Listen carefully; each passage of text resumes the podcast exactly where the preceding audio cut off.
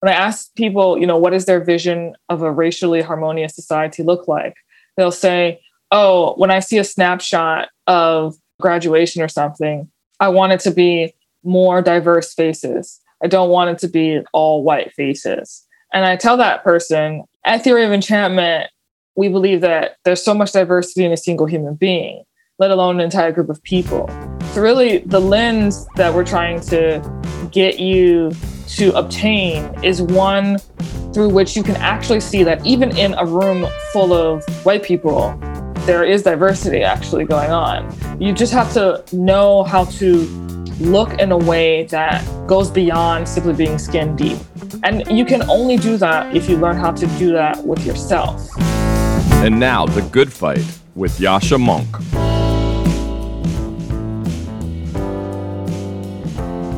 When I heard that Queen Elizabeth II had passed away, I was more moved by the news than I expected.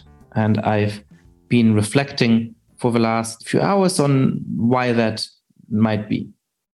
Now, as a preamble, I'm not a monarchist. I didn't grow up in the United Kingdom. I have watched The Crown, like many of you, and learned even more about how cruel an institution the monarchy can often be. So I didn't have any particular love of the House of Windsor, and I wasn't expecting to be especially moved by this news. Now, part of the reason is simply that Queen Elizabeth II herself uh, was in many ways an admirable public servant, that she ruled for seven decades with a real sense of duty towards the constitutional monarchy of the United Kingdom. That she, unlike so many politicians today, that she was able to deprioritize her own personality, her own quirks, her own opinions in the name of that duty. I think a second reason is one that I've been thinking about for a while, which is that there is a real advantage to having a split between a head of government and a head of state. In countries like the United States, the elected political leader also gets to have all of the symbolism of being the sovereign, of being the head of state. And I think that makes it easier for them to expand their powers. And it makes it harder for people to robustly criticize the president because there's always some hint of disloyalty in criticizing the representative of the state, of the people. In a constitutional monarchy, as well as in certain presidential systems uh, where the president has a mostly procedural role, there is a solution to this problem. You're supposed to pay some amount of deference to the head of state, but the head of government, the prime minister in the British case, who actually decides on politics, is not above a political fray. It is perfectly fine to question and criticize them robustly because they are not the representative of the state. I think that's healthy for political dynamic. But finally, I have spent the last few days in the country of Georgia, learning about the way in which a few political personalities are jeopardizing the country's great progress towards democracy over the last decades. I've been reflecting on the United States and the prospect that Donald Trump may be prosecuted and may run again for president in 2024. And by contrast to those political figures and so many others, the idea of somebody who is studiously boring, somebody who, as an act of duty, hides and backgrounds the personality, somebody who has no reason to get very excited about looks very, very appealing. There is a space for charisma in politics, there is a space for transformational leaders. But considering the alternatives, many people in the world would happily choose to be governed or to be represented by somebody who, in the best possible sense, was as boring as Queen Elizabeth II. And so, my hope as I reflect on the long reign of Queen Elizabeth II is not that other countries will emulate, or institute the British monarchy. That is neither feasible nor desirable. But that we will have more political leaders and statesmen who have a sense of duty, who can sometimes come across as, in the best possible sense, a little bit boring, who allow us to lead decent lives rather than exciting us about politics in all the worst possible ways.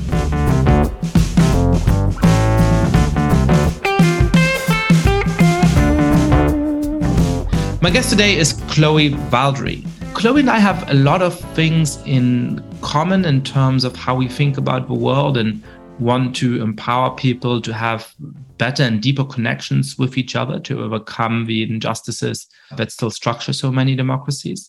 As you'll see from this conversation, we also have some real differences on how we approach the world. In particular, Chloe, I think, has much more of a spiritual bent than I do, and that informs both how she talks and the work she is now doing. She's a critic of the way in which many diversity and inclusion workshops are now run, in particular, of the kind of pessimistic and confrontational epistemology of somebody like Robin DiAngelo.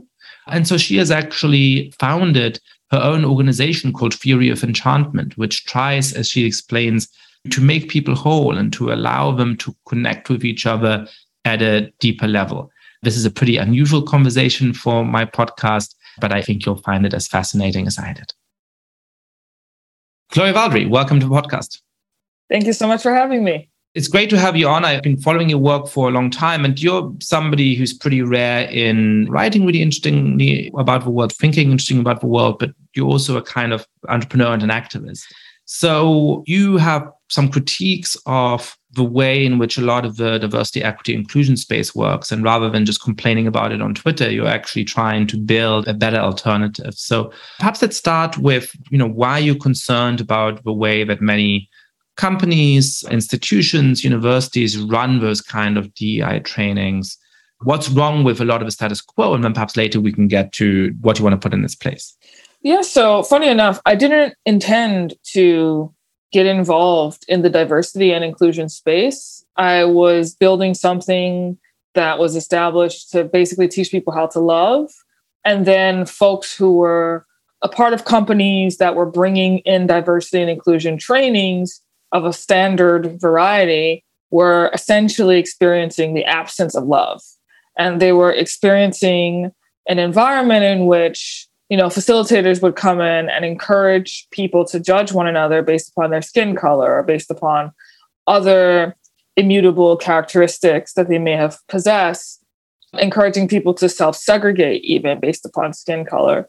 And this was oftentimes reported back as actually causing havoc in the workplace, where people who didn't agree would be shunned or their very disagreement would be deemed itself evidence of racism. So this was, you know, wreaking havoc in the workplace and causing discord between colleagues.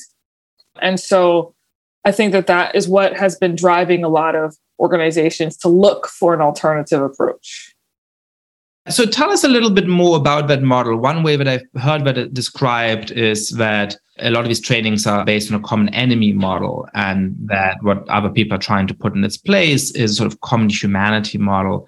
Is that a helpful way of thinking about it, or what is it that goes wrong in some of those trainings at the moment? I never thought about it in this terms of like that paradigm is sort of who is the common enemy and how can we defeat the enemy, I could say that actually one could transform that premise in such a way that it doesn't have to be hostile or it doesn't have to result in dehumanizing the other. One could position it to mean we all have a common enemy and the common enemy is each of us right? It's ourselves. And so we need to like work on how that manifests. But yeah i could see it applying in that sort of limited way that you're meaning right now where the common enemy is basically white people, for lack of a better way of putting it, and people with white skin color are basically given that sort of metaphysical designation that you spoke about at Aspen Ideas Fest as sort of being the representation of the source of all evil in the United States, against which we all must fight without end. I would say an alternative, or the alternative certainly that I try to present through my organization, is an approach that essentially says that bigotry and prejudice is usually caused when a person is experiencing or a group of people are experiencing some kind of insecurity, usually of a psychological nature. And because they don't have the proper tools to deal with that insecurity, they project that insecurity onto other groups of people as a defensive mechanism. And so, if you want to tackle that at the source and in a sustainable way, you actually have to teach people how to get in healthy relationship with themselves and with their own complexity so that they're less likely to project in the first place. And what that requires is actually a questioning of some of the dogmas of contemporary DEI and questioning whether some of them are themselves coming from a place of insecurity on the part of those facilitators who are promoting them or who are trying to spread them. So, for example, you know, White Fragility was obviously a super popular book in 2020. And the idea was that white people are inexorably and existentially fragile when it comes to talking about race and are basically always wrong if they have a different opinion on race. They're always wrong by simple virtue of their skin color. And what's interesting about that is that resulted in an infantilization of people with darker skin color, right? That resulted in this idea that Black people are totally incapable of withstanding or dealing with disagreement, dealing with a variety or diversity of opinion on this very specific topic. And so the very thing that Robin DiAngelo accuses, in particular, I guess, white people of being, she doesn't actually undermine that. She accuses white people of being inherently racist. But it's strange because by doing so, she actually perpetuates the notion that she herself is racist. And she perpetuates certain ideas that are at the heart of white supremacy itself. Because if you believe that every single aspect of Black life in America is somehow, number one, desolate or full of despair, and number two, that all of that despair and desolation is actually caused by white people or whiteness, then you are conceding that whiteness is, in fact, an all powerful kind of omnipresent force, which is an actual tenet of white supremacy. And so it's ironic that Robin DiAngelo ends up perpetuating the very beliefs that she seems to want to undermine in her book.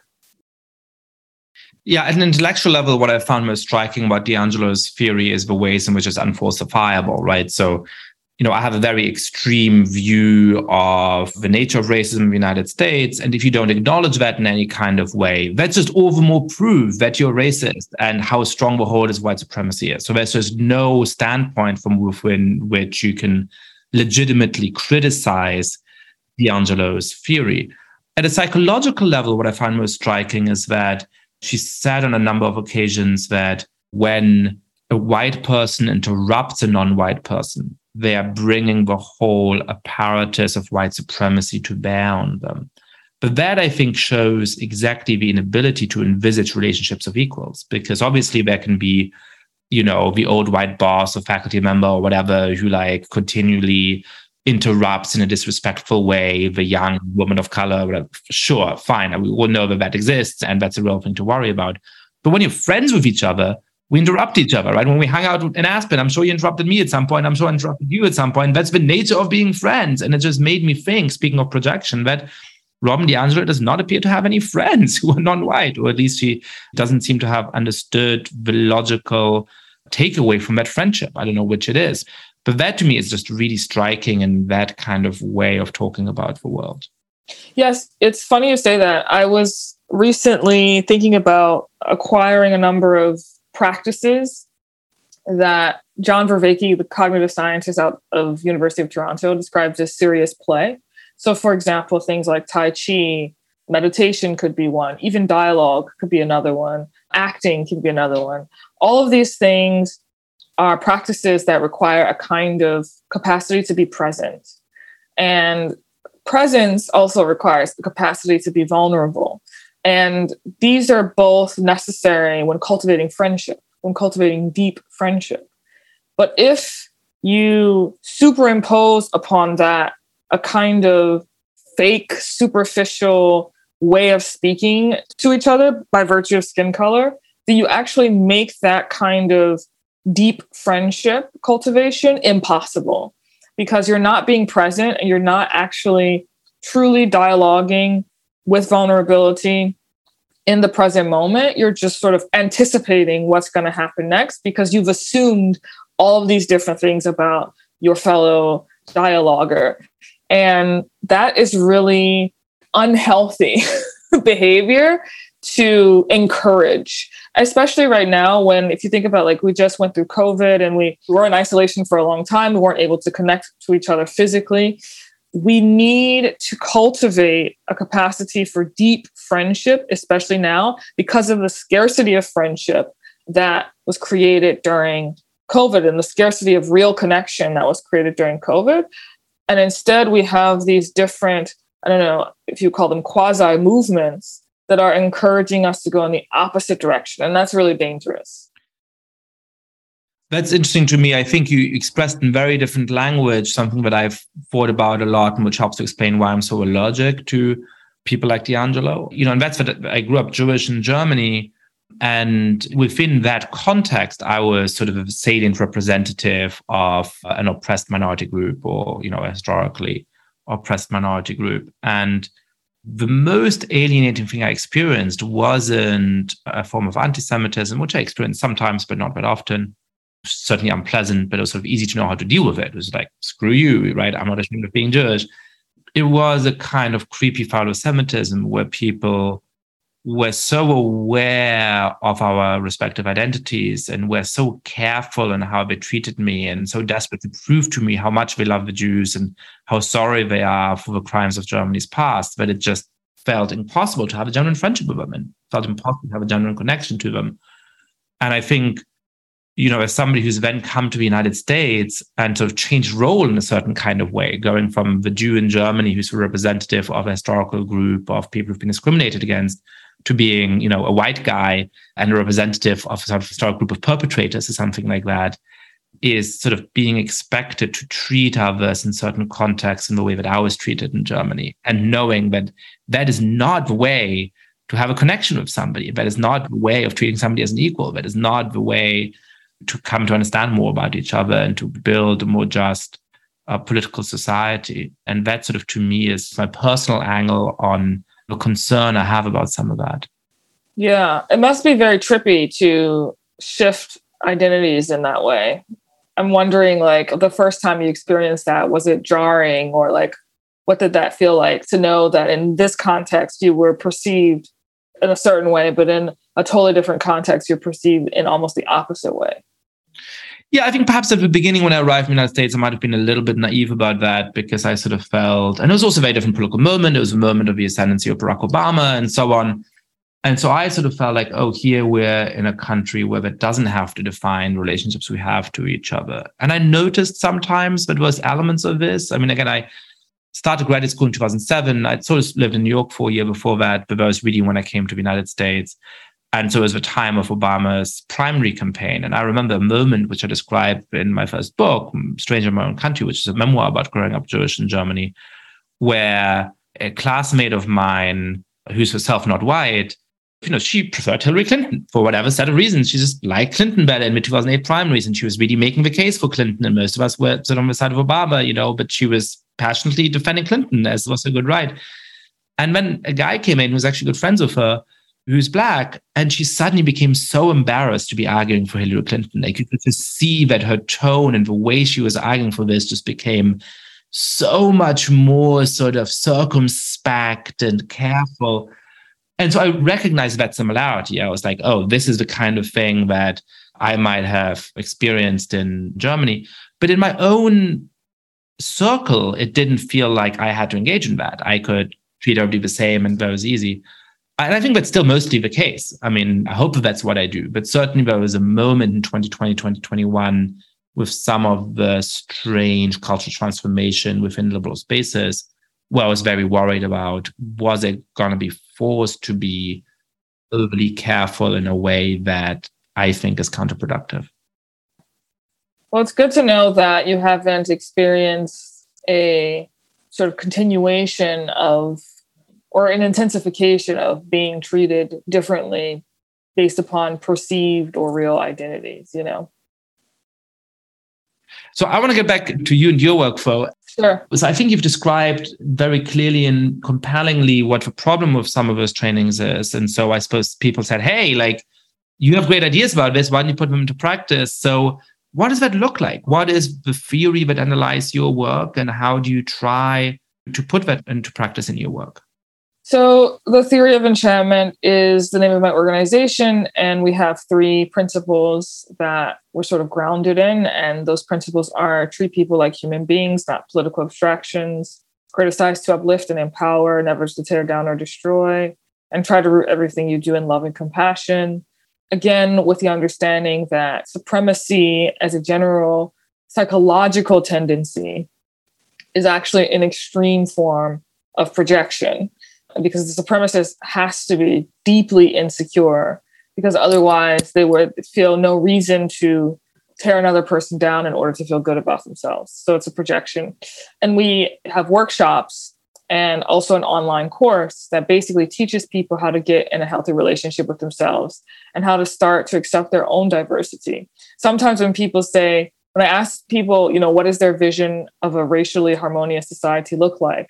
They'll say, oh, when I see a snapshot of, you know, I don't know, a graduation or something, I want it to be more diverse faces. I don't want it to be like all white faces. And I tell that person, you know, I say, at Theory of Enchantment, we believe that there's so much diversity in a single human being, let alone an entire group of people. So, really, the lens that we're trying to get you to obtain is one through which you can actually see that even in a room full of white people, there is diversity actually going on. You just have to know how to look in a way that goes beyond simply being skin deep. And you can only do that, I think, if you learn how to do that with yourself, right? Because when we stereotype others, we also simultaneously stereotype ourselves. If I say that, if I stereotype a group of people as, you know, lazy, I'm denying the fact that in some contexts I am lazy, right? So I'm pigeonholing myself even while pigeonholing others. So all of our work is really in service of getting people to expand their perception first internally and then working through that externally. We use a lot of pop culture to help us do that. This is deliberate because I hold the idea of the artist in high esteem. So, whether you're a musician, whether you're an actor, whether you're a writer, one of the artist's tasks is to be able to hold contradiction and to hold space for contradiction. Again, diversity, right? And so pop culture is full of sources that teach people how to do that. Disney movies are full of this type of content, for example. Songs and the hip hop, you know, canon is full of literature, if you will, that can teach people how to actually do that. So we use a lot of that pop culture from the zeitgeist, but also pop culture that's come before, all in service of teaching people how to get in healthy relationship with themselves so that they can get in a healthy relationship with others. That's fascinating. I'm going to push you on some of the things that I both find super interesting and that perhaps come as naturally to me, which is the spiritual element of this. I think there's one difference between us is that you sort of have much more of a spiritual bent than I do this sounds convincing to me as a theory of both what produces discrimination in people, what produces those kinds of viewpoints in people, and of how to make a whole human being who's capable of loving. Are we aiming too high in a kind of organizational context? Like if I'm running an institution or running a company and like I just want to make sure that people treat each other decently and that we're able to get our job done. And but I'm not gonna, you know, have a lawsuit on my hands and all those things. And you sort of come in and say, well, everybody here has to become a whole person. Right? all have to become spiritually whole. Like yeah. I would love for every institution to become spiritually whole, but some people ain't going to be spiritually whole, right? Yeah. And it's not clear that like it's either my job or within the capacity of me as an institutional leader to transform people in that kind of way. So is this something where the goal is beautiful and for people who really are convinced by this, that's what they should aim for. But in order to make sure that we get along in this complicated, diverse society with its complicated, diverse institutions, perhaps we should aim a little bit lower. What would be your response to that? That's a great question listen, we're not for everyone, that's for sure. You know, we know what we stand for. We are definitely, I would say, spiritually, psychologically minded. But I also think that, like, quite frankly, and I would be curious to see if you have pushback on this. I feel like there's certain emergencies going on in America right now in terms of like meaning collapsing, superficial identities causing discord, infighting, polarization, all these things and especially the collapse of meaning, I think dictates that we go towards the question of how do we become whole. It would be one thing if there were sort of just pockets, to give a metaphor, like little dams breaking here and there that suggest that there's an issue with mass polarization in America. But it seems to me like a tsunami is coming. and I think that that type of problem requires a holistic solution. And quite frankly, you know, if you're running an organization and the people in your organization are whole beings, the organization will run well and it will run better just for the simple fact that any conflict that might come up interpersonally within the confines of the organization, the people will just have better tools to deal with it. And that will affect, you know, how it's run and how it operates in many different facets. But I do think that we're facing a huge problem in America that is an existential problem and an epistemological problem. Because to go back to Robin DiAngelo, right quick, she was basically proposing an epistemology, right? A kind of way of knowing. And when you get into that territory, you have to have something, I think, on that same level in order to tackle that. You can't just sort of like put band aids on it. So, what does that look like in concrete terms, right? You go into an organization with the admirable and bold goal of making people more whole and getting them to confront their fears that can turn into this anger and this hatred. What's step number one? What do you actually do? How do you get people on board with that? And how can you help people make that progress? So it depends on the level of engagement that a company wants with us. Sometimes a company simply wants to do, like, let's say, a shallow introduction to the theory of enchantment. And for that, we would do what's called our 90 minute sprint, which is an introduction to the first principle. Treat people like human beings, not political abstraction. Give us a 90 second version of a 90 minute workshop. So the 90 second version is just we show people practices that they can embody in order to start treating people like human beings, not political abstractions. But then if people want like a deeper dive, what we'll usually do is we'll do a survey first of the folks in the organization asking them questions about belonging, asking them questions about flow states. These are actually all connected. We'll see what this survey reveals to us. Then we will take all or most of their cohorts that they want through what's called Enchantment Academy, which is our online course, self paced. And that's like the deeper dive into theory of enchantment. It's like 25 lessons. And again, each lesson is about getting in a healthy relationship with yourself, we talk about so many different things from a psychological perspective that affect the human being. And then after that, we'll offer something like intermittent coaching. So a coach comes in and actually helps the organization build systems to perpetuate that new way of being. And so the idea is that at the end, we'll take another survey and we'll see if there has been any shifts from the first survey. So that's more of like a real deep dive into theory of enchantment if an organization is looking for that. And what kind of shifts are you looking for and what kind of shifts have you seen? I mean, if somebody was to respond to all of this critically and say, this all sounds great, but like, how can this possibly work? Like, what shifts do you see on those surveys that indicate to you that actually you are able to move people in a meaningful way? So I would say there's two different examples. The first would be just shifts and increases of the feeling of belonging in the workplace. And usually that also corresponds with more experiences of flow states, actually.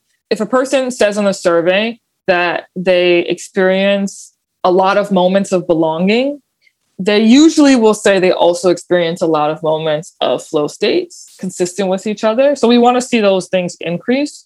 And on another level, we also see testimonials from people saying, for the longest time, I didn't speak to my colleague because I knew they were a Trump supporter. And then I did Enchantment Academy and I decided to reach out to my colleague.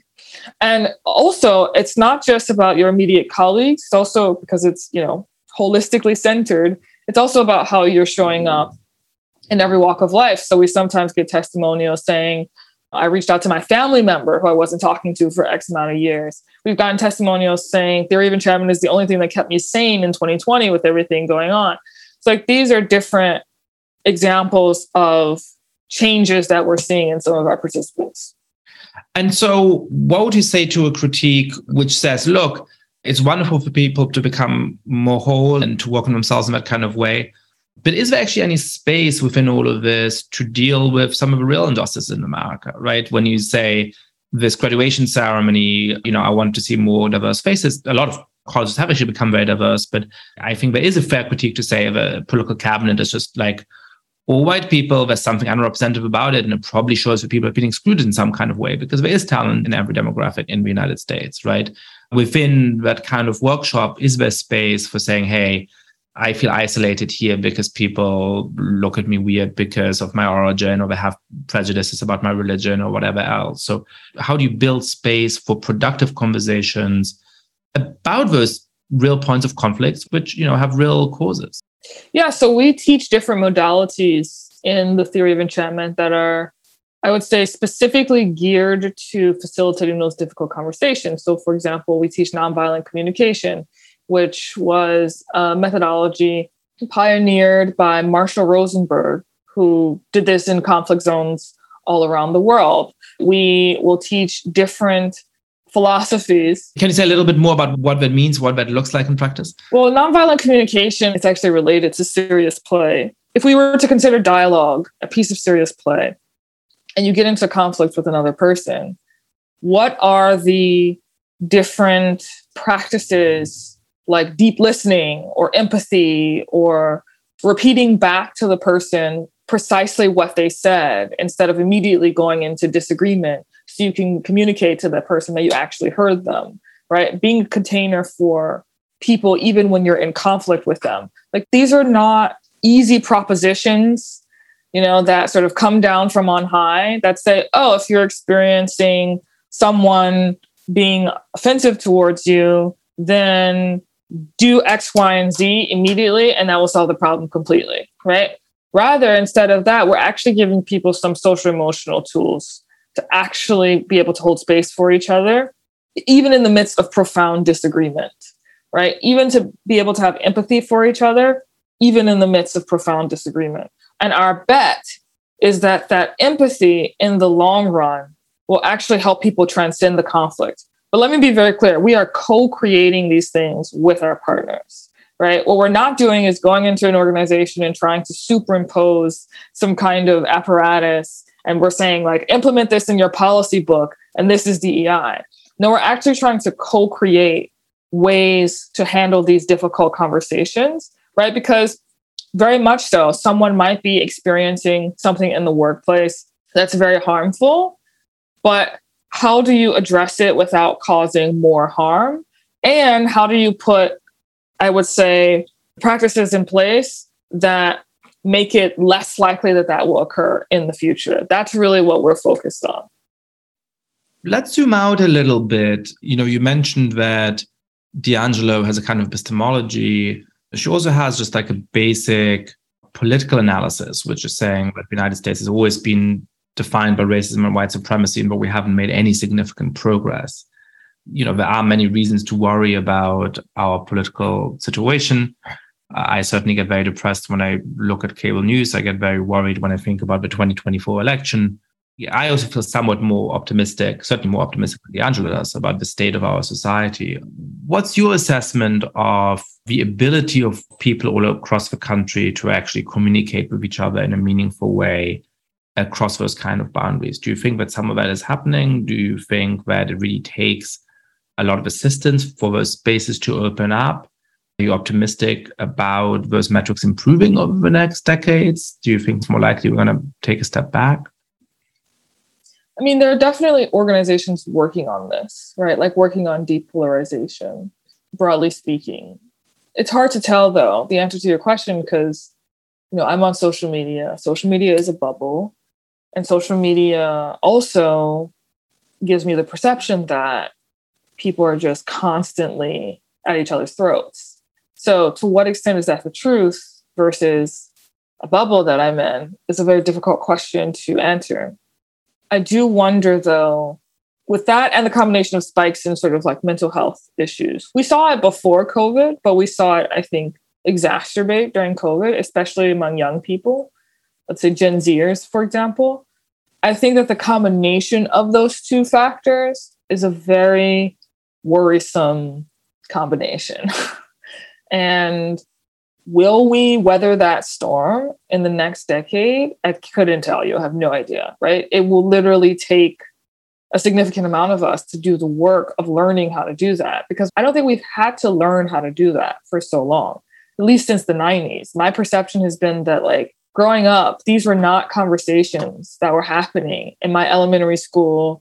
You know, just take race, for example. In my elementary school and in my high school, I went to both predominantly Black schools and also predominantly multicultural schools. And in neither of those environments do I remember this sort of approach to speaking about race that we've taken collectively now. We definitely talked about it, but it wasn't in this way and it wasn't through this paradigm.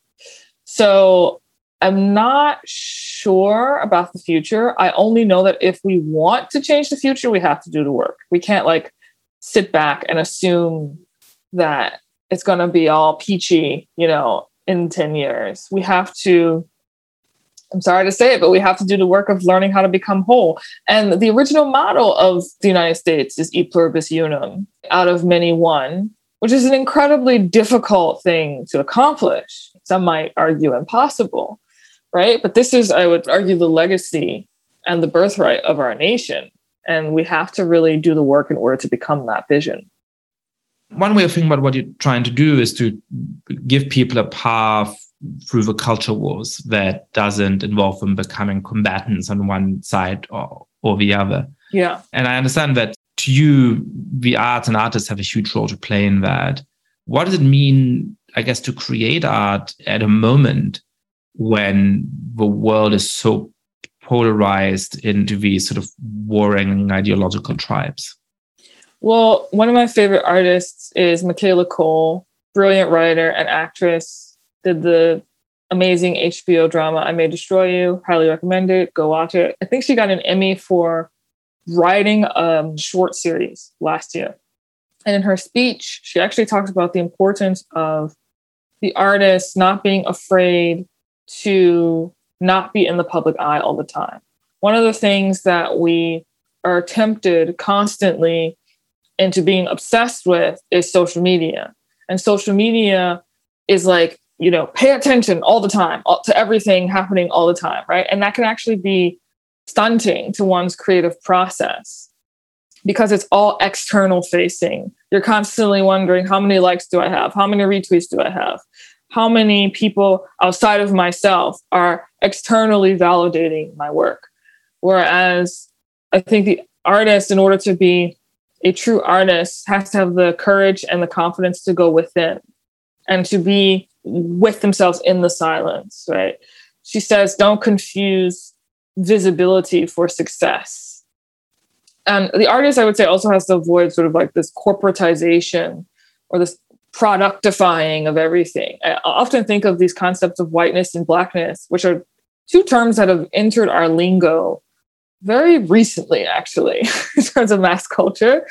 I wonder, you know, what does that have to do with philosophy coming out of the academia, but also what does that have to do with just people wanting to create products out of identity and sort of like repackage and sell them to people? So the artist has to be wary of that in order to maintain the integrity of her work. One question that I have is about what ultimately divides us at the moment, right? So often the way that media presents it, what really divides us is ethnicity, culture, race. I think there's some interesting indications that, at least on all kinds of studies, what divides us most deeply is partisan political identity. So the obvious development from 1960 to today is that in 1960 parents did not object to their children marrying somebody of a different political party. And now they do. At the same time, in 1960, most Americans would have very strenuously objected to their child marrying somebody of a different race. And now, thankfully, most Americans do not object to that. Does that track with your experience actually leading these workshops and so on, that the political divisions are the deepest? Or do you think that actually in everyday life, there is still this real cultural division and discomfort with each other for historical reasons and for what people represent to each other, and of clashing interests along these sort of more identitarian lines? I think it's a false dichotomy between those two categories. I think that for sure people are polarized across political lines, but I think that the reason for that is cultural. Well, there's many reasons, but one of the reasons for that is the collapse of meaning. The thing that is most hotly discussed in my workshops is race, maybe say the intersection of race and culture. But what's informing that is a paradigm that basically views the world as a fight between the oppressors and the oppressed, right? All the way down, basically. Like that's the epistemology. And so I am familiar with that epistemology because I grew up in a very religious home that had a similar epistemology. Not quite the same, but a similar epistemology. And not along racial lines, right? But along religious lines. But that was the constant framing. So I understand how the framing works. And I understand the allure of that framing, right? And so that is what I would say is the most difficult challenge to contend with because that framing is easy, it's enticing, it's alluring, there's a simple solution to it. You know, it's us versus them. You know, Carl Jung, famous psychiatrist, said that that view of the world is actually our default state as human beings because of our limbic system. So, like, when I say we have to do the work of becoming whole, I'm really saying that like we like to talk about how to improve systems, right? How to change system, how to reform the system, how to overthrow the system. But we're walking around with a limbic system, which is millions of years old. If we want to reform the system, we have to work on that system first and foremost, because that is the lens through which we perceive and experience everything. And that's a tall order. I recognize that, but that's what I'm going for. And who do you think is most drawn to this in these workshops that you lead? Is it you know people who have been exposed to a whole certain set of ideas in college or in other parts of popular culture? Is it people who have a certain kind of psychological makeup? Is main drivers of demographics? And how do you try to push against that? I mean, if you're dealing with somebody who really is deep in that kind of friend enemy distinction who is deep in this kind of you know there's you're oppressed and and there's two clear moral categories and you're on the wrong side and i'm on the right side how do you try to coax them out of that if i understand the first question correctly i don't think that there's a common characteristic or trait that i've observed in people that have that position have that viewpoint i really think it's like the default the thing that we as human beings default to, especially when we experience scarcity. Again, because it's a compensation for scarcity. In terms of how do I try to coax them out of it, I try to show them that that is in and of itself a caricaturing and a stereotyping of reality itself. And usually these are people who don't want to stereotype and don't want to caricature. And often they will see how insisting upon this paradigm and this paradigm alone is an act of pigeonholing the very people whose liberation they claim to want. It's not always successful. One of the things that I'm trying to also model, though, is not always winning the argument, but rather, again, being in conversation for the sake of conversation and for the sake of cultivating empathy, which tends to have a long term effect, but not necessarily effect in the immediate time that we're in. So, finally, for listeners who are convinced by this and who want to become more whole, or who perhaps have somebody in their life who they wish were more whole, what do you recommend they do if they don't happen to have a benefit of one of these trainings? What are some of the practices, some of the thoughts, some of the readings you would suggest if people want to either start out on that journey for themselves or help someone else along that journey? Well, I will start by saying that anyone can enroll in Theory of Enchantment at any time that is available. The online course is available to anyone who would like to enroll. In terms of books, there's just like too many books I could recommend. I'm interested in the way the human being works, right? Fundamentally. So if people are interested in that, I would check out books like The Master and His Emissary by Iain McGilchrist, which is about the brain. I would check from a political perspective. I would check out The True and Only Heaven by Christopher Lasch, which is looking at my bookshelf. For cultural commentary on race, I would check out the writings of Albert Murray. For Jungian psychology, which the theory of enchantment is heavily informed by, I would check out anything by Marion Woodman or Helen Luke or Jung himself. So that's a lot, but that's the world that I'm swimming in right now. Chloe Valdary, thank you for coming on the podcast. Thank you, Yascha.